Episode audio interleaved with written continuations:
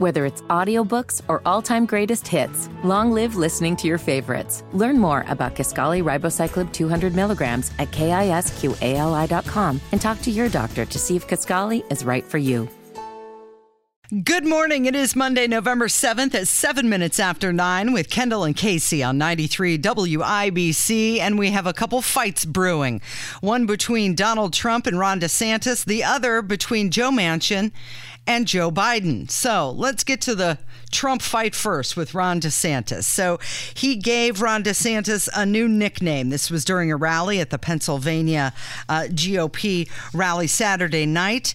He gave him this nickname. He's repeatedly said that he will go for another presidential run.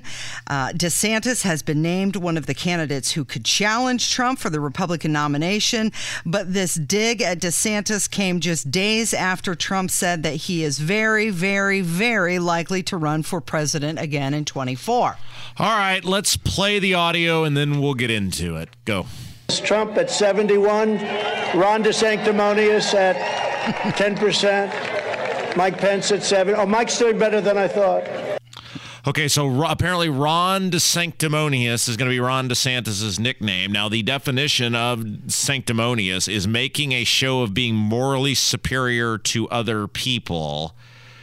I have no idea how that fits Ron DeSantis, given that during COVID, while Trump was supporting the lockdowns and destructions of businesses and people in society, Ron DeSantis was doing everything in his power to make sure that regular people could have their lives while Donald Trump was signing bills along with the Duke of Spendingburg, Todd Young, to add $5 trillion to the national debt, which is a driver of inflation still today. Mm-hmm. Ron DeSantis was fighting to keep people going to work every day. Now, look, the good part about this is that on almost every outlet that, because obviously everybody covered this, mm-hmm and Twitter is not real life, but it is an interesting peek into the existence of a group of people that people were pushing back against Trump on this. I saw very few people on any of the outlets that that posted this trying to defend Trump. Mm-hmm. And I think that is phenomenal because this is what we've been talking about with Trump which is he cannot help himself. He's totally in it for himself. And despite having phenomenal instincts in business throughout his life, his political instincts are crap. They're worse than crap, but I can't say that word on these airwaves. look at look at all the things Trump did and the people he aligned himself with in his administration and how they all bit him in the ass. And this is another example. The guy has not even been reelected yet. Like, if you want to go after Ron DeSantis and you're both declared presidential candidates, okay. Bad move, but okay.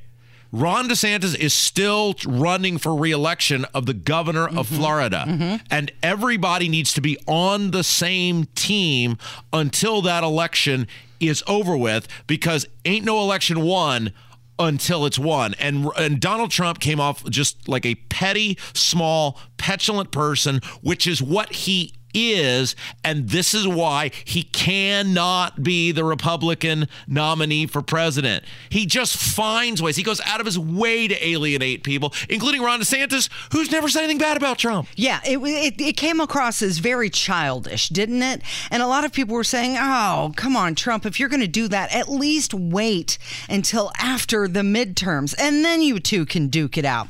A recent poll by Victory Insights says that 50% of GOP voters say they'd prefer Trump as the nominee over DeSantis, while DeSantis got 49.6% of favorability. So the two are very close.